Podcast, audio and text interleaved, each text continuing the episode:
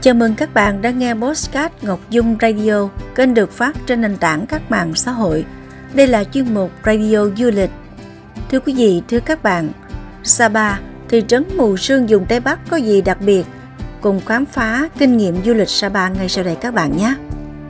Thị trấn Sapa thuộc tỉnh Lào Cai, cách thủ đô Hà Nội hơn 300 km về phía Tây Bắc.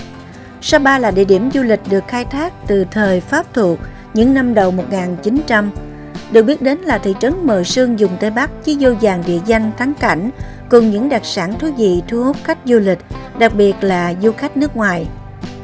Và khi nào thì chúng ta nên đi du lịch Sapa?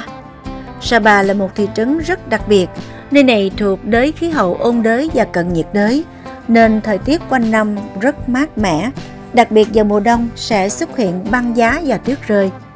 Nhiệt độ trung bình mỗi năm ở Sapa là 15 đến 18 độ, vào mùa hè, nhiệt độ khoảng 30 đến 23 độ vào ban ngày, khoảng 16 độ vào ban đêm. Thời tiết Sapa dịu mát quanh năm nên luôn được các du khách lựa chọn là điểm đến ưa thích mỗi khi lên kế hoạch du lịch nghỉ dưỡng. Sapa có khí hậu mát mẻ quanh năm nên thời điểm nào trong năm cũng là thời gian lý tưởng để đi du lịch Sapa. Từ tháng 5 đến tháng 8 thì Sapa sẽ có mưa, tuy không đáng kể nhưng cũng ảnh hưởng ít nhiều đến chuyến đi của bạn. Vậy nên bạn cần cân nhắc du lịch Sapa trong thời gian này. Từ tháng 9 đến tháng 11 thì nếu du khách muốn hòa mình vào mùa lúa chín, mùa gặt nơi vùng cao thì nhớ ghé Sapa vào đầu thu. Với nhóm bạn trẻ hoặc những người đam mê chụp ảnh thì Sapa là một trong những điểm săn mây tuyệt vời khi mới chớm đông. Tháng 12 đến tháng 1 thì Sapa xuất hiện băng giá và có tuyết rơi. Nếu du lịch vào mùa này, hãy chuẩn bị đầy đủ khăn áo thật ấm để đón tuyết ở Sapa trọn vẹn nhất. Và chúng ta sẽ chuẩn bị gì khi đi du lịch Sapa? Để có chuyến du lịch trọn vẹn, đừng bỏ qua những lưu ý khi mang hành lý du lịch Sapa dưới đây. Giấy tờ thiết yếu bạn cần chuẩn bị đó là căn cước công dân. Đối với trẻ em thì cần giấy khai sinh, bản trích lục để làm thủ tục cùng người lớn. Tại Sapa, bạn cần dùng giấy tờ tùy thân để check-in tại khách sạn hoặc thuê các dịch vụ xe máy hướng dẫn viên. Bạn nên chuẩn bị quần áo ấm vì thời tiết Sapa mát lạnh quanh năm, đặc biệt vào buổi đêm trời sẽ giá rét. Chuẩn bị thuốc đau đầu, đau bụng, thuốc cảm để tránh trường hợp bạn không hợp với thức ăn và không quen với không khí đồ ăn nơi đây.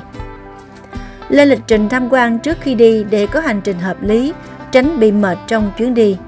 Đừng quên đem theo bản đồ du lịch Sapa để không bị lạc đường. Bạn có thể mua tại các hiệu sách ở Hà Nội hoặc ở ga tàu trung tâm thị trấn Sapa đều có bán. Nếu muốn du lịch Sapa theo tour, bạn nên đặt tour sớm từ trước, ít nhất khoảng một tháng, từ ngày khởi hành để đảm bảo còn chỗ và có nhiều lựa chọn đa dạng. Đi đâu chơi gì ở Sapa? Sapa thu hút du khách không chỉ phong cảnh thiên nhiên tuyệt đẹp mà còn vì bản sắc người dân tộc mộc mạc nơi đây.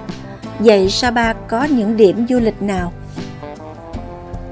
Trước nhất chúng ta hãy đến đỉnh Phan Xipang là ngọn núi cao nhất núi Hoàng Liên, còn được mệnh danh là nóc nhà Đông Dương.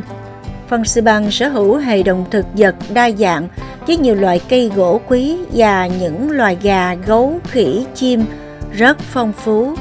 Để lên được đỉnh Phan Xipang, du khách sẽ sử dụng cáp treo hoặc tạo điện hoặc nếu muốn khám phá trọn vẹn ngọn núi, bạn có thể leo núi theo đường mòn để chinh phục được ngọn núi trung tâm của Hoàng Liên Sơn. Bản Cát Cát Đây là một làng nghề dệt giải thủ công vẫn còn lưu giữ được nét văn hóa đến tận bây giờ.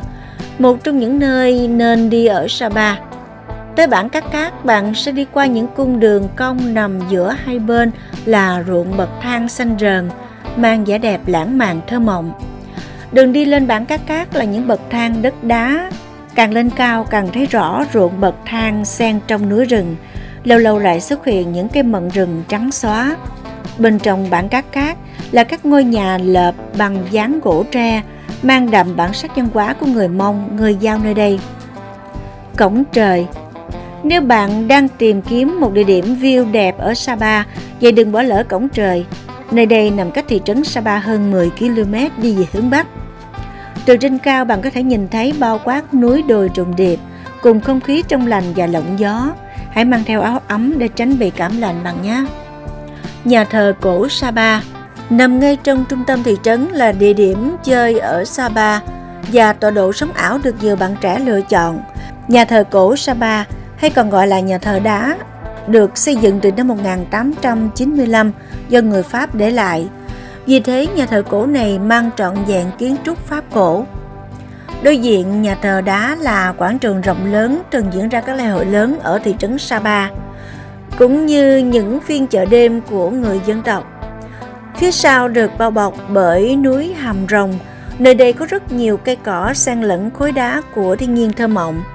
Trên đỉnh núi hầm Rồng cao 1.800 mét, bạn hoàn toàn có thể nhìn được toàn cảnh thị trấn Sapa. Những món ăn nổi tiếng ở Sapa có gì? Du lịch Sapa bạn chắc chắn không thể không thưởng thức những món ăn nổi tiếng dưới đây.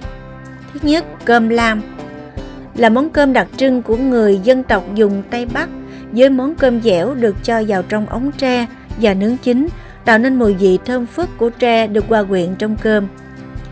Lợn quay cắp nách là món ăn đặc sản nơi đây. Ở những nhà hàng ăn uống tại Sapa thường phục vụ món ăn này. Khâu nhục là món ăn được biến hóa từ Trung Quốc.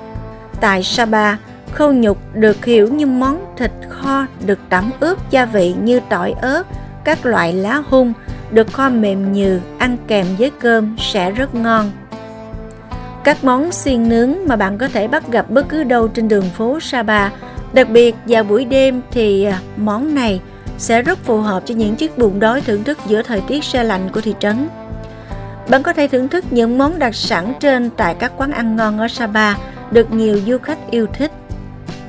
Kinh nghiệm mua sắm ở Sapa, quần áo, đồ chơi thổ cẩm, trang sức bạc hay các loại hạt khô là những món quà phổ biến du khách hay mua tặng người nhà mỗi khi đi du lịch thành phố sương mù. Tuy nhiên, không phải ai cũng có kinh nghiệm mua sắm tại đây. Chúng ta nên tìm hiểu qua các bạn nhé.